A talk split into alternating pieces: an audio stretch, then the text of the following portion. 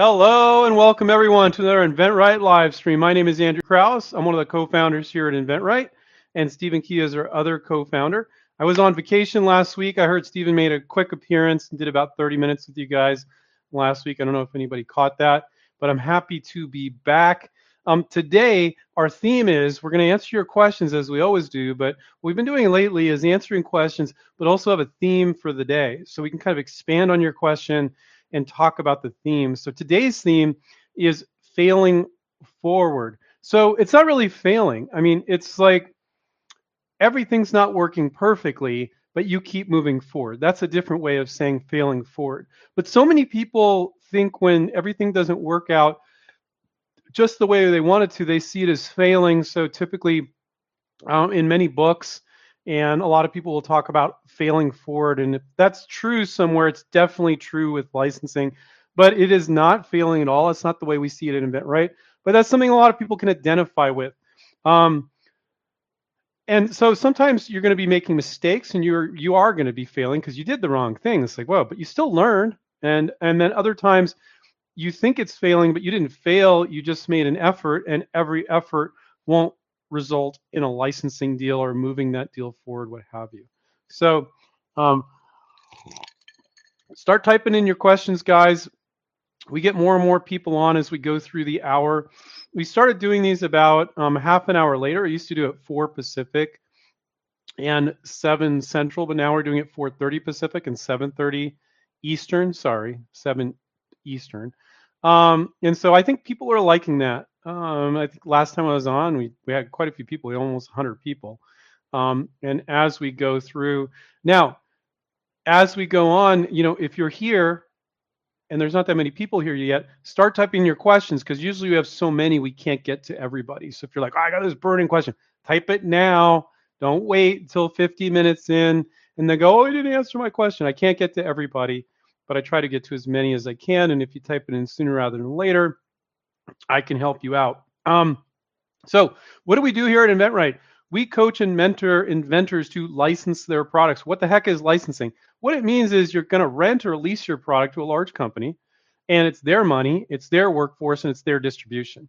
So they may be investing hundreds of thousands of dollars in it. They're utilizing their sales, marketing, manufacturing, advertising teams, you know, sales teams, everybody, accounting. Like they've got this machine and maybe they have 50 products, maybe they have 2,000 products, and your product is one more product in that machine. That's what you want. You want to tap into that giant machine that they have and all that. So you don't need to start a business. You don't need to spend all your time and money.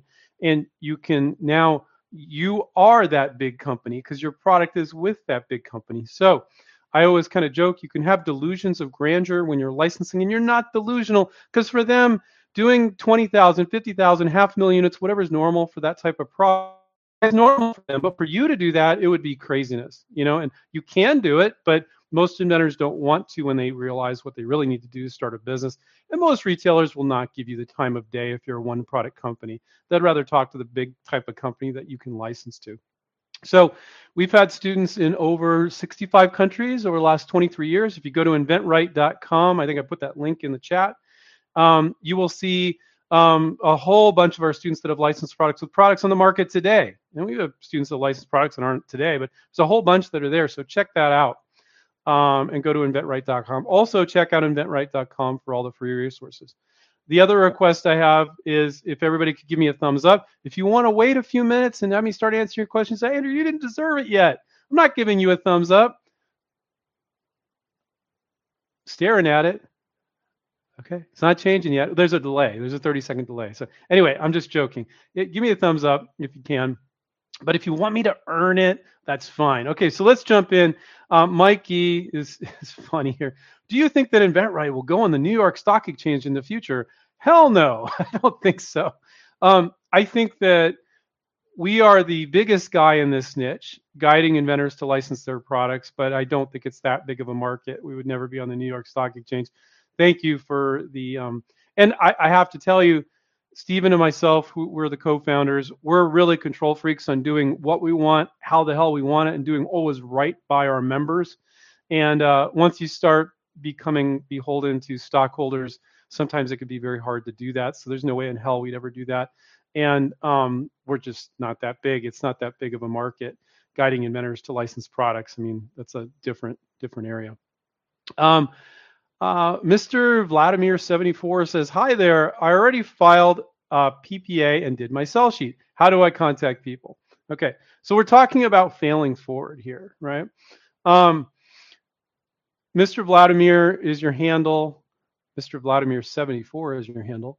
Um, you have a you you filed your PPA. Did you do it right? Well, I'm not. I'm just for sake of illustrating what we believe is important. I don't really care.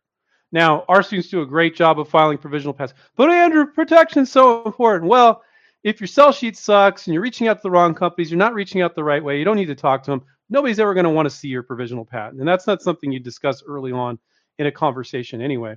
So Vladimir did a PPA and he did a sell sheet. Now, how do I reach out? Well, with those two things, I bet you he did both of them incorrectly in one way or another. If you didn't do the PPA perfectly, ah, that's not the end of the world. And by the way, anything that I share with you today should not be considered legal advice. Please consult an attorney if you're looking for legal advice. That's my little disclaimer.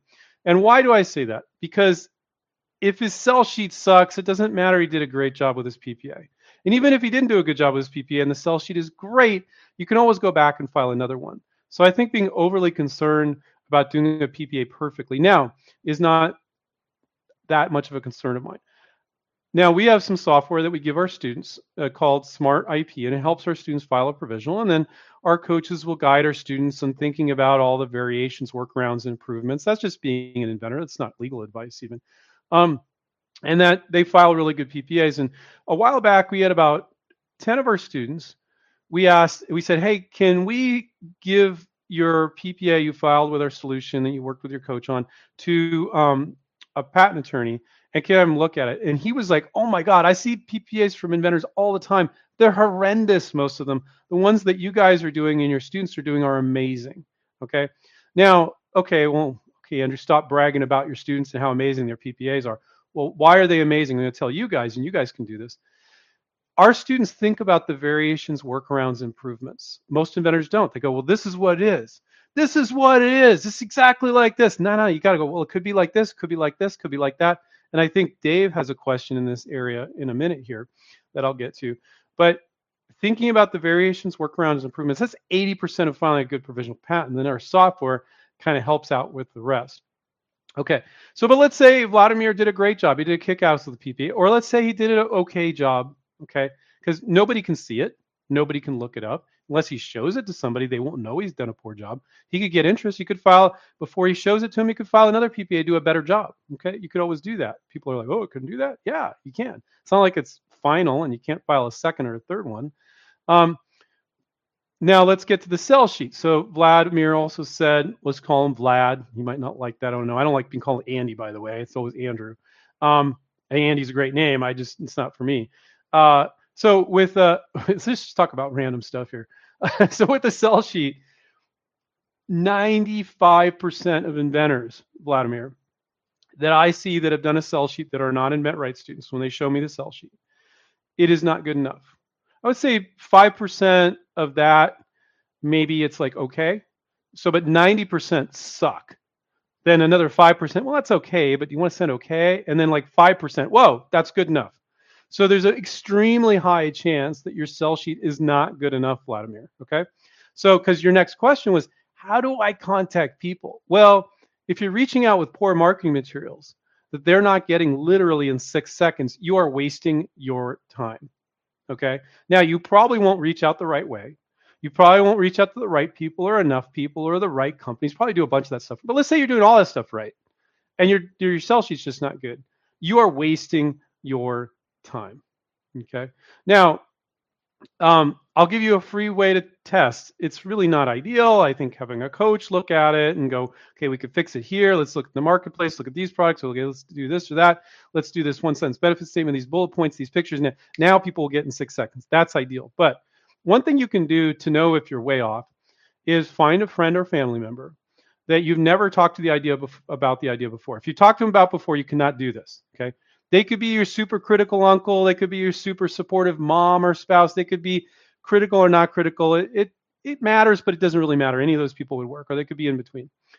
put your sell sheet, your marketing piece on your computer, stand behind your computer. If it's a desktop or a laptop, I don't care, stand behind it and just look at their face. Look if they're confused. If they ask you questions, say nothing. Let them keep asking questions. And you will know really quickly if you accomplish that six seconds, I got it. And you'll know if you need to make some changes. Is that the ultimate way to fix up a sell sheet? No, but that's a way to utilize people in your family, friends or family, or people you know, um, to realize if you're off. Now, they're not marketing people. They're not going to tell you how to fix it, but will help you realize, like, oh, but if you're in there going, oh, well, it's like this, and it does this, and this, and oh, that sounds exciting. Yeah, yeah. You you've messed it up. You don't have the benefit of that when you're reaching out to companies. You need to send your marketing piece, your sell sheet, or your video sell sheet, and that is doing all the selling for you. You don't have time to explain it. So it does help out substantially. So I'm all about giving great tips that will work with you for you if you never become an InventRight student or if you decide to become an InventRight student one day. So um, so we still haven't got, so we kind of went off a tangent there, but I think it's a very important tangent because Vlad's like, hey, I found my PPA, I did my sell sheet. Well, I'm saying, Vlad, I bet you one or both of those aren't good enough. I might be wrong. You might be one of those 5% where you did a great job with your marketing piece, but it's rare. But let's assume you do. So, how do I reach out to people? So, we guide people to reach out on LinkedIn, email, and the phone, all three not to have two or three companies, to have 20 or 30 companies, not to reach out to one person in each company, to reach out to three or four in each company. So let's say you have um, 30 companies and you reach out to four people in each company. Let's just say you start off with LinkedIn. That's 120 people. No inventors do that. Our students do it. And that's why when you look up our ideas for sale page on our website, that's why our students license stuff when other inventors don't, because they're doing just that. It's not scary. You're just asking permission to send your sell sheet. That's all you're doing to them. And that's doing all the selling for you. So that's the reason why I'm really asking Vladimir to really make sure those marketing materials are good. And you got to test it. You got if you're not going to sign up with us and get a coach, you got to show it to some people that have never looked at it and don't explain it. It's got to stand up on its own. And don't start reaching out to people, Vladimir, if if if it's not that clear to the people you show it to. Okay. Um, Dave Church said, I have many variations and embodiments of an invention uh, where it's actually physically different and would require another PPA. Should I file two or three PPAs or put everything into one PPA and test the waters? I, you know, guys, oh, I got this other variation. Nine times out of 10, you're going to throw it all in the same PPA. But um, an attorney might say, oh, you know, that's a different embodiment. Oh, and you got to, but it really doesn't matter. This is not my legal perspective. This is not legal advice. Please consult your attorney if you're looking for legal advice. I've never seen it make a S pot of difference. My my dad, who's 88 now, pretty damn healthy for 88. Um, he used to say that that S I'm not S H I T pot of difference. Um, and I was like, really? Okay, that's a weird saying. Every once in a while it comes out of me because you're always influenced by your parents, right? Um, it really doesn't make a difference. Uh, patent attorneys will tell you, but they never license anything. They never license anything. They don't know what they're talking about as far as licensing goes. So, am I concerned about it? Hell no. I would throw it all into one PPA, but I don't know what your product is. I don't know how different you're talking about. I don't know. But if it's variations of an existing product and it's accomplishing the same thing, then I really wouldn't worry about it. But I'm not giving you legal advice. Okay. So, hey, worst case scenario. Okay, let's say you do two PPAs. They're only $60 each. Let's say you want to be legally correct on all that. Um, but really, again, if your sell sheet sucks and your marketing materials suck, people get obsessed about the PPA. I'm like, I'm not that worried about it. Now, do we make sure our students do? I just told you, like we did a little test where we had some of our students who were guided by our coaches and our Smart IP software showed it to attorneys like, holy crap, this is like 100 times better than what I normally see. So are most of you doing a terrible job of filing PPAs? Yes. Are most of you doing a terrible job at sell sheets? Yes. Can you fix those things? Absolutely. But if you don't know that you're doing a poor job, then how can you fix it? You don't want to start reaching out to companies and you're like, how come this isn't working? They're not getting back to me. And it's like, yeah, because you sent something that is embarrassingly amateur and you didn't do your proper research and you're they just found your idea in 30 seconds. That's another no-no. It irritates. Just imagine you're a marketing manager And this inventor's like, this is so unique, this is so special. And they do a 30 second Google search and they find the exact same thing. You are being incredibly disrespectful to that marketing manager, that company when you do that. Anybody that does that is an amateur. If you bother to do your market research, which is step number one in the invent right system, that will never happen to you. And they will always see you as a pro and they'll put you in this pile and they put all those amateurs over there in this pile. Which pile do you want to be in? The pro pile or the amateur pile? Which camp do you want to be in? Pile. There's no pile of people, but a camp, I guess, is a better way to put it. Um, very, very important to be in the right right pile. Okay. Um, so Dave, great question. Great question. Oh, these are all great questions. Thank you, Mike. Thank you, Vladimir. Thank you, Dave. Let's kind of speed it up a little bit here. Um, yeah. Joyful eclectic woman is her handle. Fail forward, spring back. That's funny. Yeah. Um, the daylight savings time thing. I, I wish, you know, sometimes there are more important things to solve than daylight savings time, but to me, I freaking hated it. I wish we didn't have daylight savings time. But am I making a big deal about it? Am I posting on social media? No. But that's my take on it. Um, I think Arizona has that one right, where they don't observe daylight savings time. I'm in Nevada, which is close to Arizona, in the desert. It would be great here. I don't know. Maybe people in other areas they don't feel like it would be so great. Um, let's see. Hassan says hello, Andrew. Hello, Hassan. Um, CL7, how much do you charge? So we have a program where we coach and mentor our students for six months one-on-one coaching, and then six months group coaching. It's called a premium program. You can find more info about that on our site. And then we also have an online coaching program, which is group coaching, and that's six months. And so we have those two programs. We have some other programs. We also have a, a program where you just get access to some trainings without coaching. Um, when you see our students licensing stuff all the time, it's because they had the coaching, but you could take a look at that. So it ranges from $29 to $3,500. Um, the $3,500, which you can pay over 12 months, is the what 95% of our students do. But we're getting a lot of people doing that $29 month to month program that are really enjoying it. I talked to a woman this morning and um, she was doing fantastic. So you can look at that as well. You could also look at our online coaching too, which is in between. What is that? 14 1500 dollars something like that.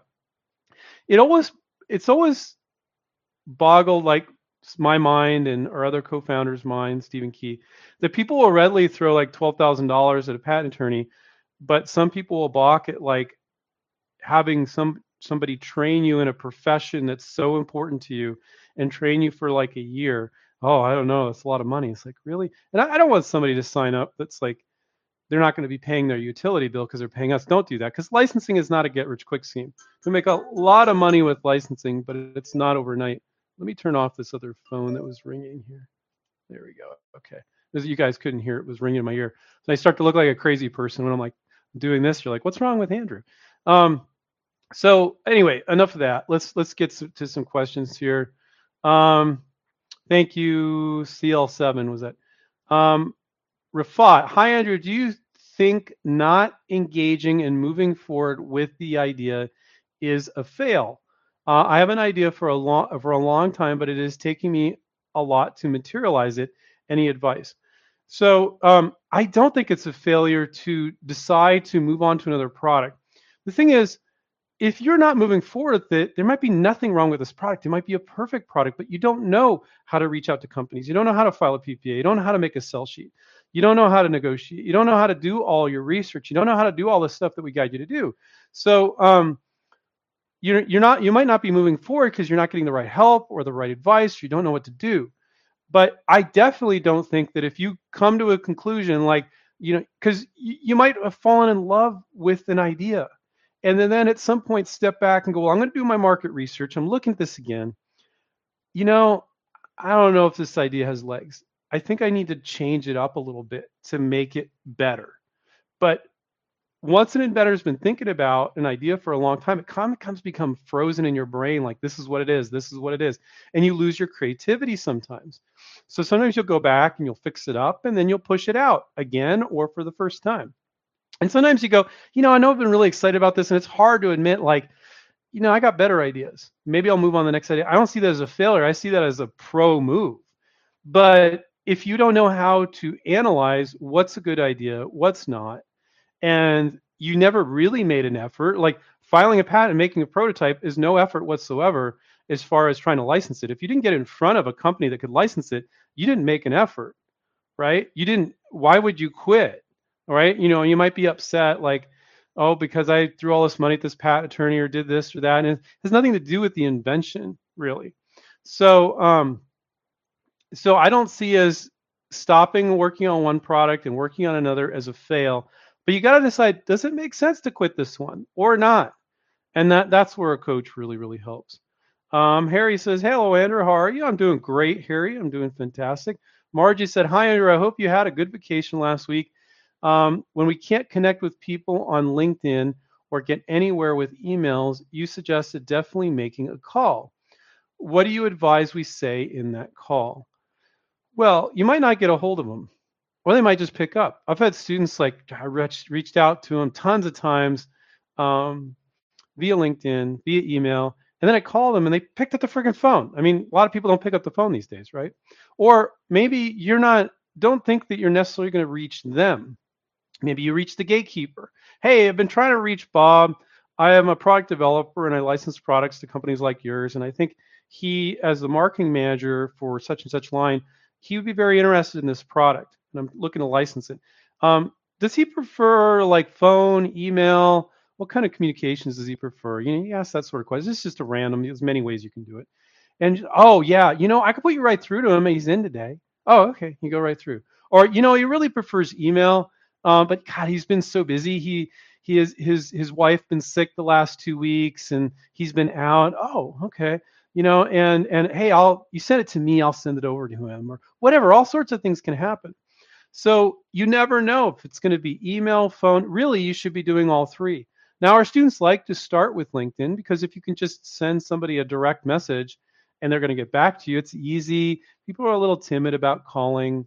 Um, so, what you're asking me what you should say in that call, you might not be with them. It might be with the gatekeeper that's helpful. Now, might be a gatekeeper. It's not helpful at all. You'll find out. You might leave a voicemail and you might tell them, look, I've been, you can, this isn't, I wouldn't do this in the first one, but you can kind of leave the, the friendly, threatening one. Like I've been reaching out to you uh, on LinkedIn five or six times. I sent you four or five emails. Um, I'm a product developer. I don't know if you're open to new product submissions, but I'm going to drop you another email and please get back to me. I'll, I'll continue to follow up. So you're kind of like, this is just, we make a joke of this at InventRight, like the threat. Like, so if he's like, no, I don't want that, he can say, no, we're not open to ideas. Or he can say, you know, I've just been super busy. Yeah. And you, you, you left that voicemail, which he may or may not listen to. That's okay. Sometimes things work, sometimes don't. You just get a lot of irons in the fire. And you, you, you prompted him to take a look at the email. And like, as soon as you get off and leave that voicemail, you drop another email. So you just try a lot of different stuff. So, Margie, with regards to who you're talking to, it might be the gatekeeper, it, and it might be it might be them where they pick up the phone, or you might be just leaving a voicemail. You know, voicemails usually don't work, but if you do the "Hey, I've been following up with you. I'm just letting you know," and I'll keep doing it, but in a friendly way, not a stalky kind of way, right? Um, now, also, a lot like i said before you don't reach out to one person in a company until you get one person that responds. So you might reach out to somebody in sales they always pick up the phone. You might reach, reach out to their people. So part of the problem Margie might be you're only reaching out to one person in each company. All right um, matt miller good evening andrew. And what do you get with the $29 a month is Smart IP included? No, that's Smart IP is only you can get it separately on our website for $99, the one-time use. $29 a month is our uh, monthly um, membership where you get access to some training videos and um, an outline of our 10 steps. So it goes beyond our book, One Simple Idea, but obviously at $29 a month, it's not one-on-one coaching and help from a negotiation coach and a licensing coach. So you can look on the website and find more about that because I don't want to like give a sales pitch, but you can check out the website about that. Um, CL7, can I hire you to do everything for me? If you're looking for that, what you're going to find is all these invention promotion companies. And the Federal Trade Commission, the Patent Office warns against them. Um, and basically, the way these companies work, I'm not talking about any company in particular, that you could have a lump of coal. These, the salespeople there, they're like, New York stockbrokers are like they're ruthless. They're like Wolf of Wall Street type people, right? If you ask me, that's my opinion. They'll sell anything to anybody, right? You can have a lump of coal, they're going to tell you it's great. They don't care what your idea is. They say, well, oh, you don't have to do anything. And they cater to inventors that think they can just have an idea and not do any work. Now, at InventRight, licensing a product, you don't need to start a business. You don't need to raise money. You don't need to hire employees. Like, how much better does it get than that? When you license to a big company, you're just looking to do that one deal and you're going to dump the whole thing on them. If that's not good enough for you, something's wrong. But oh, but I have a great idea. It's just about my idea. I just need somebody to sell it for me. And that sounds great to newbies. But what happens is you get victimized by these invention promotion companies. We talk to somebody at InventRight every day or every other day at the very least that's been taken for ten or twelve thousand dollars. Over 23 years, that's happened. Every day, every other day, talk to somebody who's been taken for ten or twelve thousand dollars. Never, ever have we talked to anybody that's licensed a product that way. If you look at our, our uh, ideas for sale page with all our students that have licensed products, you can see our students are doing deals all the time. You know why? Because our students actually reach out to companies. Deals can happen. These invention promotion companies, I don't know what the hell they're doing, but I've seen their marketing materials. They're absolutely horrendous. All, most of the stuff I've seen. Occasionally, it's okay. Occasionally. Um, the contracts usually just say we need to submit your idea to industry, which means they could spam three people with some terrible marketing materials and they met their contractual obligation. So, and then a year later, they go, oh, nobody's interested. So they're in the business of separating you from your money. They're not in the business of licensing your products because their track record is abysmal. And, but people are like, a lot of people run screaming from us. They're like, wait a minute, you want me to do some sort of work? I'm a genius inventor. I don't want to, to do any work. I just want somebody to do this for me. I just want somebody to sell it for me. And you will end up getting victimized by an invention promotion company if that's your attitude. I understand if you're new to this, you're like, well, it makes sense. I'm great. I'm creative. Came up with an idea. There's a company that specializes in licensing it, licensing it for me. Twenty, twenty-five thousand dollars to make a serious run of it. But you doing it on your own, it doesn't cost you anything to do it. I mean, obviously, if we're coaching and mentoring you on how to do it, but you have to make the effort, and you have to make the effort over time, over two, three, four, five, six months. You know, it's not like you're gonna like start calling companies and two weeks later you're gonna have a deal We've only had a few students that have done that. So, um, no, we can't do it all for you. And we won't do it all for you, but we'll guide you through all of it. We'll help you through the negotiation. But you need to like reach out on LinkedIn. You need to work with your coach on the sell sheet. And we're alongside you the whole thing. And it's not that much effort. When you learn how to do this, you could spend, you know, two, three, four hours a week and you could totally license products. You could have your side gig you know, but you need to learn how to do it. And you only learn how to do something by actually doing it. You can't go, well, I'm going to be in the NFL, I'm going to be in the Super Bowl, and I'm never going to practice. I'm just going to show up tomorrow to the Super Bowl. I mean, that's ridiculous. But we can make sure you do and say everything right. So that's what we do. So um, sorry to talk about that so much. Um, my two cents is their handle. I think the hardest part for me is having ideas that are cost effective. Oh, can the company make it for a profit. That is very important. Um, it needs to be manufacturable and at a reasonable price. I mean, let's be honest, any invention can be made at a price, but it, can you make it at a reasonable price? So you kind of look at all of their products in the space of your invention in that micro category. So let's say it was a barbecue spatula. You'd look at all the barbecue spatulas. If it's a kitchen cutting board, you look at those. If it's a, automotive air freshener that clips on there like what's the price range? Like it goes from 299 to 1099 and like your air freshener for the car is $150 okay you know reality check. You know okay well how can i make it reasonable? So if you study the marketplace and you make it reasonable but my two cents i don't know i don't know if that's really a problem for you just think it is. I, I don't know. I, we can't talk about your ideas on here but it is a very important point yes, absolutely. It needs to be able to be made at a reasonable price, no matter how much they like it. If they look at it and go, we can't make this at a price people will pay, that product should be out, or you should figure out how to make it at a reasonable price. Um, and a lot of us, you know, don't have any manufacturing experience. You can make those changes without. You can use common sense. You can look at all these products, look at the the ones that are around 9.95, and go, okay, I see what they're doing there, so I'm going to change it so I can be in that price point. And this is what I'm going to do to change it. You don't need to be a manufacturing expert to do that. All you guys can do that. Um, uh, da, da, da, Harry said, sorry, uh, my messages are misunderstanding. No worries, Harry. Uh, I don't even know what you sent earlier. Uh, I don't think I answered one of your questions yet. Um, it, it's isn't it? That's interesting. It's in T. Okay, is their handle. Hello there. I was wondering um, if taking your course would also mean being introduced to tabletop game publishers, or if you only provide their email addresses. No, we do something much better. The coach is going to guide you to make your list of companies that is right. This perception that you guys are not capable of doing that is amateur hour. You can totally do it. Um, so when a coach guides a student, they look at your product, they work with you, and they show you how to do your research to find those companies. And you can reach out to them LinkedIn, email, and phone. You don't need us to give you that. Now we have a bridging the gap program where we do meetings with. Um, we've had several toy companies on there, and we give you their email. And that's you know I think we've had 35 companies on. We have two or three a month.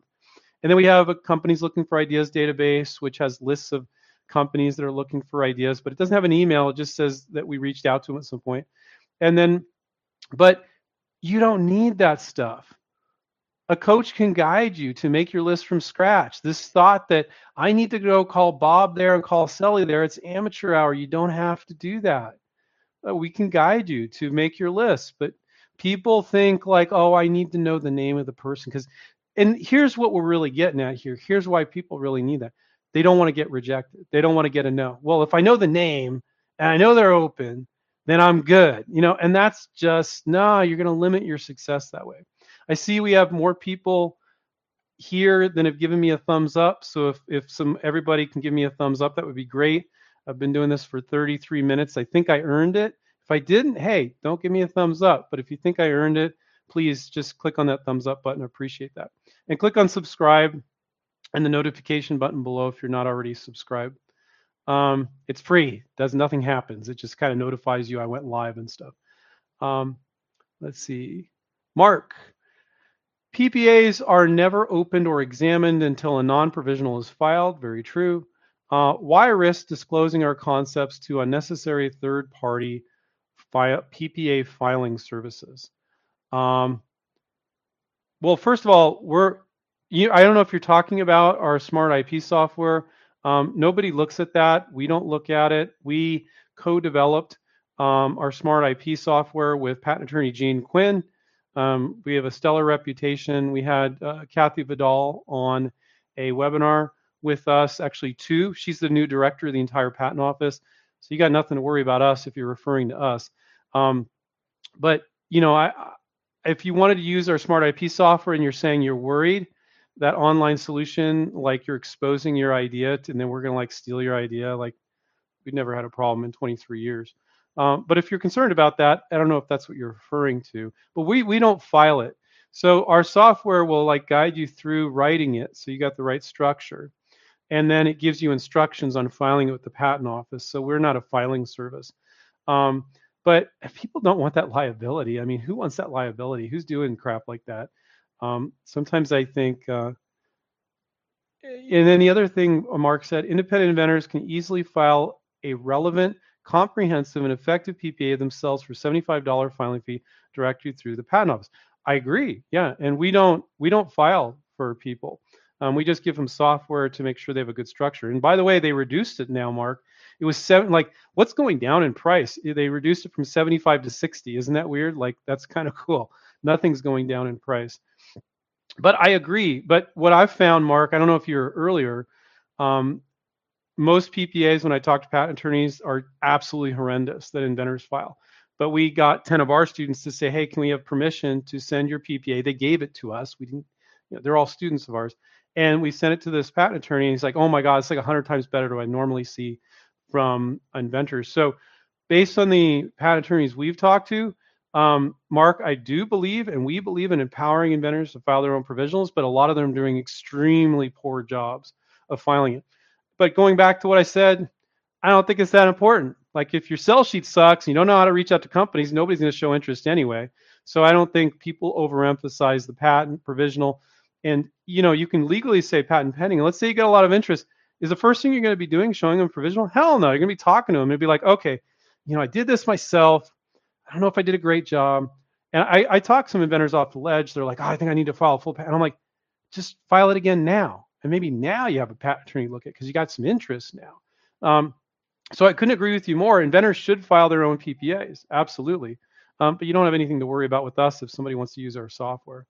Uh, but if you don't know us, I could see why you might be concerned about that. Um, I we don't I don't even have access to that. None of the coaches do. None of our staff does. Nobody does.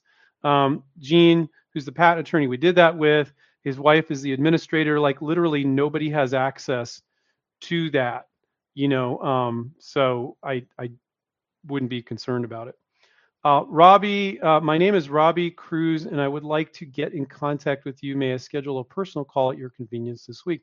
Yeah, you can go to, um, yeah, just drop me an email if you want it to be with me. Just drop me an email at andrew at inventright.com, and I'll see what your needs are, and I can tell you about our programs. Um, my two cents I have, a, I have a game that can be played two different ways. I can't explain both in 60 second video. What about putting uh, a version, one with a button version and two with a button to their video in my sell sheet. Okay. This is the kitchen sink the sell sheet or video. Oh, but I got five different versions of it. So in my marketing piece, I want to throw all those five in there. No, you can't. Now, the farthest you can go is go, you have to decide this is my best version. I got to decide what I think is the most likely. And that's the main version of the sell sheet. Sometimes you'll have a variation that's a smaller picture.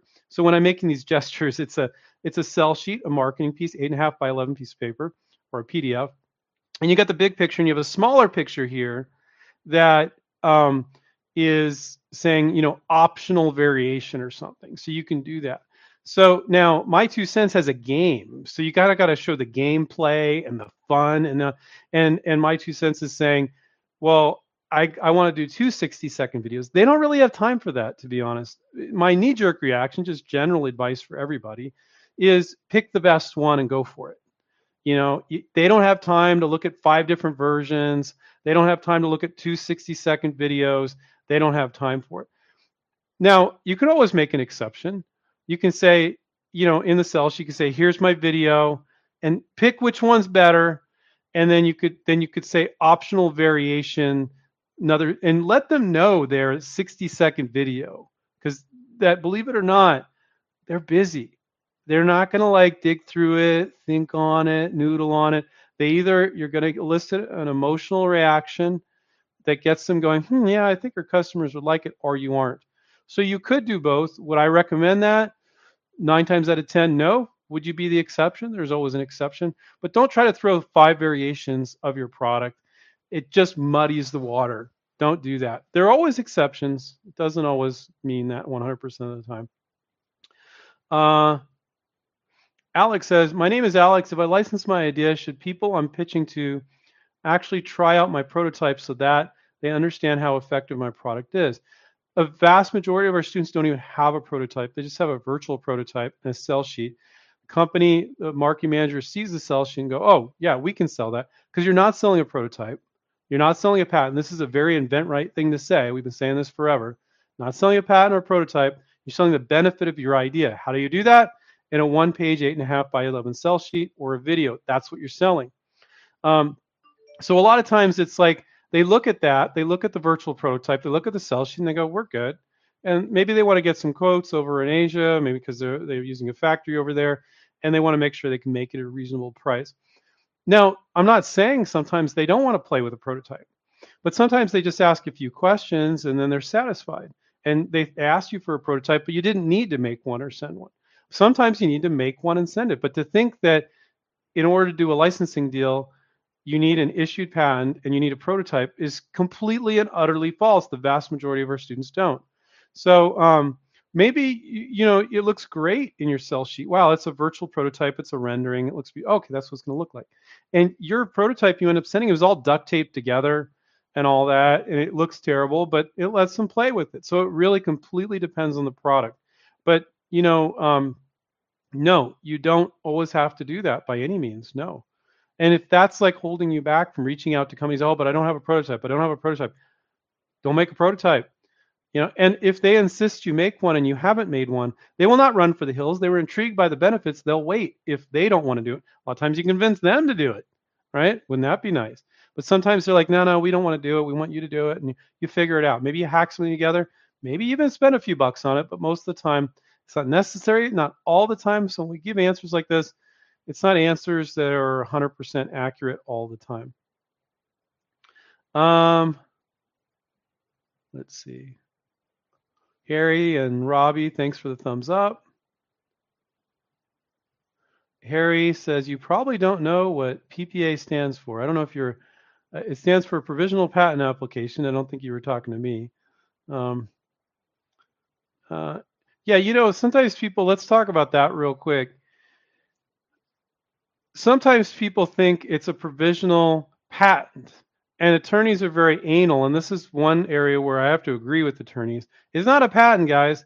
It's a provisional patent application, PPA. Okay, it's as if you never filed it if you don't later file a utility and reference it. But you can legally say on your sell sheet patent pending. So for 60 bucks, you can legally say patent pending. You don't have to say provisional patent application or provisional patent pending. You say patent pending. Isn't that cool? It's fantastic. Um, Amanda, Hi, a lot of my ideas aren't revolutionary inventions. They're improvements on products that currently exist. That's great. Those are the easiest freaking products to license. Um, that's fantastic. What if the original inventor had an improvement clause? Who would receive royalties? I don't understand. Um, that's not the way that works. So, an improvement clause is something you could put in an NDA or you could put in a licensing agreement. And it says, like, hey, I'm doing a licensing agreement with you and if you come up with an improvement, you still have to pay me royalties, or you need to give me permission. It could be a lot of different things. Um, I'm going to own any improvements. Um, but what she's Amanda's talking about the original inventor. What original inventor? Like, you know, I don't know what you mean. Just because an inventor put an improvement clause in a contract they did with another company or that same company, um,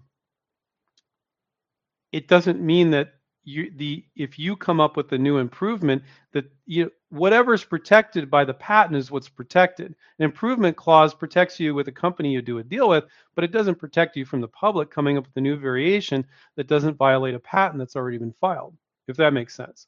I know i'm talking kind of fast there but um, so you know yeah i guess uh, let's go with your fictitious scenario which i've literally never seen happen over the 23 years i've seen people come up with very creative fictitious scenarios. They're always good learning experiences, but I've literally never ever seen that happen, Amanda, in 23 years with students in 65 countries. So that's always helpful when I say that to people because then they're like, oh, now I have some perspective. Like, oh, that over there, that's going to happen all the time, Andrew said. But this over here has never seen it happen with students in 65 countries over over 23 years. Okay, maybe I shouldn't be so concerned about that. So what Amanda's saying is, like, I guess I license an inventor licensed a product to this company that she's trying to license to. She did a licensing. This per, other inventor did a licensing contract, and so there's improvements clause that told the company, "Hey, I own any improvements." But then you come into the same company as another inventor and try to license an improvement, and there's an improvement clause. How does that? Like, I've never seen that happen. I wouldn't even remotely worry about that. Like, you know, I mean, first of all, you that she would not own any improvements. She would own, or the other inventor would own improvements on her invention that she's filed a patent on anyway. But it could cause a problem for the company going, oh, we can't license this because the inventor, we gave them the rights to this invention, any improvements. If in that fictitious scenario that I've never seen happen, and I don't think will ever happen, could that be a problem? Yeah, that could. It could, but that's a most of you probably like Andrew. You lost me, um, but don't worry. I've never ever seen that happen remotely. But it's a fascinating question, Amanda. Um, uh, let's see, CL7. When signing up for your coaching, is there some paperwork that protects the inventor from having an idea taken by someone on your team? Don't mean to insult. No worries. Possibly just an irrational fear. Yeah, we sign a non-disclosure. Myself and our other co-founder Stephen signs it. Covers everybody in the company everything is confidential. A coach could come up with an imp- hey, you could improve this product like this. It's all yours. We take no percentage, and we don't try to sell people other services when they're a member with us either, um, because there's no like bait and switch. So everything is confidential. and we sign a non-disclosure. And we've never had a problem in 23 years. I don't think the director of the patent office would come on webinars with us if we were one of those um, types of companies. But you know, they've known us for 23 years. They know we're the good guys. So, and you can't say that about these invention promotion companies. They they don't want to touch them with a 10 foot pole. Um, but we're completely different because we're like we make inventors do work. Uh, you don't have to start a business. You don't need to raise money. You don't need to hire employees, but you need to do the work to do the deal with that one company. Um, so CL7, I I understand that fear. Follow us a bit. When people get to know us, they're not afraid of things like that anymore. But people that are new, I could totally understand that. And I think it's a good question. Um, but yeah, we sign an NDA. Everything's confidential. Um, Alex says, "Thanks, bro. You're welcome, man." Uh, it's it's an it is is their handle. It says thanks with the that symbol. That's pretty cool. Harry Stoller, I'm glad to hear your vacation was great. Yeah, I have fun. Uh, uh I, I, you know, we went up, we rented an Airbnb, rented a cabin up in the snow, and we were going to go to, it was in Utah, and because I live in Nevada and Utah's not that far away, we are going to go to Bryce and maybe Zion and, and Brian's Head, which is a ski resort, but we could barely get into the cabin because it was snowed in. And I have a full size truck, and I, had, but it's a two wheel drive, and I had chains on the back, and um, we couldn't get up this hill. And this guy, I don't think he's experienced with renting his cabin out. He, um, I call him like, dude, I can't get up this hill. We're just sliding down this hill. Like, there's got to be another way. He's like, I don't know. You know, I said it says four wheel drive. And I said it says four wheel drive or chains. And so I figured it out. I looked at the map and I'm like, look, I said to my wife, and I have my 10 year old daughter in the back seat. We're like sliding down the hill. And I'm like, let's go around here as a more gradual rise. And we got to the cabin. And then we were like, we're just going to stay here the whole time. so we just hung out in the cabin. I played with my daughter in the snow. We played games. And it, it, it was a blast. And I, I'm one of those guys that never takes vacation or doesn't take enough. So it was it was really nice. I highly advise you guys spend some time with your family. And it was nice that you know normally we're kind of like let's get out, do this and this and this. Then you need a vacation from your vacation. We actually relaxed and just kind of chilled out. And that was you got to do that every once in a while. I like the crazy vacations too, but um, so thank you for asking. Um, Alex said, should I invest in a professional animation designer to make a 30 second video. My budget is a thousand bucks. No, uh, a lot of these invention scam companies, they'll do these cheesy animations with people moving like this. And I'm like, oh, God, no. We do virtual prototypes. That's enough. You don't need an animated one. Inventors get really excited about it. I'm not saying it would never be applicable, but it's really not necessary. Um, there are other ways. I mean, like let's let's say you had a still 3D rendering and you did a video, and there's like at for a first few seconds you're showing one angle and, somebody's talking, and then you got another few seconds showing another angle. It gets the point across. You don't need animations of people moving like this. Have I seen some nice ones? Yes. Is it necessary? Would I spend a thousand bucks on animation? Hell no. I wouldn't do that. I think it's a waste of your money. Um, when people join with us, they get um, this month we have a special where you get a virtual prototype and you get a sell sheet. That's I think until March 31st. But now I sound like a sales schmuck, but it's just true. I would not spend a thousand bucks on an animation. I don't think it's necessary. I think sometimes they look so cheesy it hurts you. But I've seen some really kick-ass ones, but I don't think it's necessary. What you want to accomplish is them understanding your product in like six seconds. Okay. Um, uh, Robbie said my idea is relatively new. Whatever everybody's is, right? Uh, what information should we have before contacting your company to save us both time? Oh, okay, I see. You, the fact that you came up with it is relatively new. Um, well, Robbie, I'd watch us ramble on YouTube. I think this is a good. Just this Q and A is great. By the way, I see more people on than I see thumbs up. So if I could get some more thumbs up, it really helps us with the algorithm. We spent a whole hour. We spent another 10 minutes answering your guys' question. Really, everybody everybody when I ask and I beg, everybody uh, starts to do it. Please give me a thumbs up. Don't be stingy with that. Um, that's that's not cool. Not that you aren't. Everybody does it when I ask, so I appreciate it. I'll just feel insulted, and I may never do this again if I don't. I'll just sit. I, sometimes I joke. I'm like, I'm just gonna stare. okay, let's see. Okay, we got. Let's see. It's not going up. Got to get one more before we start again. No, I'm just kidding. I, I do that sometimes to joke. But um, all right, there we go. We got a whole bunch. Um, okay, so Robbie, I think listening to me ramble about all the stuff, you're like, oh, there's some things to learn here. They're going to expect me to do some work. Um, I don't think you need to do anything more than where you're at. I think just having listened to me ramble for an hour is good. I would go on our contact us page and I would book a call and you'll talk to Sylvia or Dana. They'll explain how our program works. Nobody is pushy here at InventRight. You'll noodle on it for a bit and decide it's right for you. So I would just talk to Sylvia or Dana. So go to inventright.com, click on contact us and book a call. And you're not going to feel any pressure. We don't sell used cars or any crap like that. Um, uh, Harry said, Thank you, Andrew. You're very helpful. You're welcome, Harry. Um, CL7, thank you for answering my questions. Yeah, and thank you, everybody, for the thumbs up, too. Um, you'll call soon. Great. We'll be here. Been around for 23 years. We're not going anywhere. Um, Chanel, we get this uh, question a lot. Chanel, is it necessary to start a business or LLC prior to the invention process? No, it's absolutely not. But you will, when you get in the midst of a deal and it looks like you're going to close a deal with a company, file it then. Now, if you have financial reasons or tax reasons for doing it before you can, but most of our students, I go, you know, it's just one more thing to do. You've already got to learn a bunch of stuff. We're going to be guiding you through this. You never want to do a licensing deal under your own name. You always want to do an LLC or a corporation. Most people just do an LLC. It's pretty easy to do, very easy to do, actually. But you can do it when you're in the midst of a deal and you don't care. Maybe they're like, oh, I've known you under this name. And well, now we're getting close to doing this deal. And now you want to do this LLC. Like, what are you doing? Like, they don't care. You're just going to be like, I want you to do it. I do it on this LLC. And they'll be like, whatever. We don't care. We just want the product. So you can wait, Chanel. It's just one more thing to do.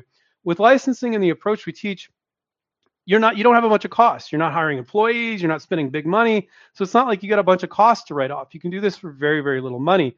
So filing an LLC going, oh, I got a business and I'll write all this stuff off. Well, okay, if you want to do that and you've got all those, but our whole approach is not to spend a bunch of money.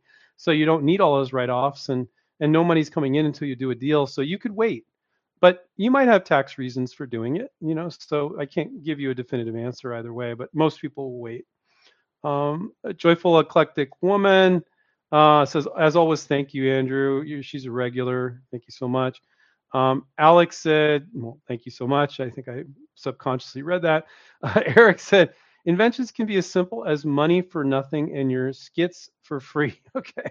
Money. Okay. I think that was, what is that old? I'm old enough that I know that. I'm 53. It's an old Dire Straits th- song, but I don't know. It's, it's money for nothing and your chicks for free. So I don't know if that's appropriate. Money, money for nothing and your skits for free. Okay, Eric, that's funny. Um, I have to go now. Bye. Okay, see you, Harry.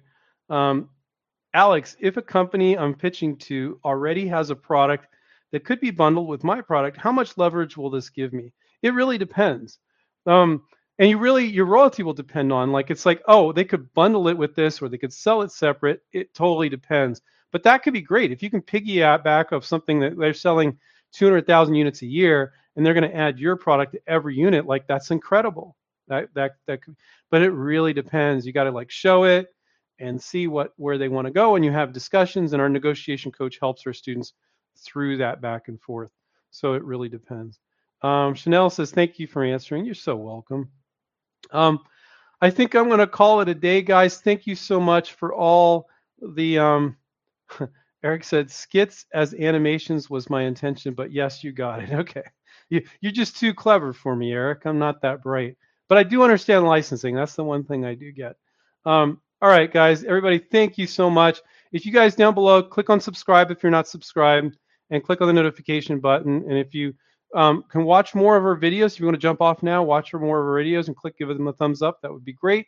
And I will be back next Monday. Check out inventright.com for our free resources page. Take a look at the inventions for sale page for all students licensed products. And if you want to book a call with us, click on contact us. Talk to Sylvia and Dana. They're both super friendly. They're actually both former students. All of our coaches are former students. Everybody in customer service is former students. We have a very unique company. Uh, and for those of you that were new, you're like, I don't really know you guys. Hang out for a bit, get to know us. All right. All right. Take care, everybody. Keep inventing. See you next time. Bye.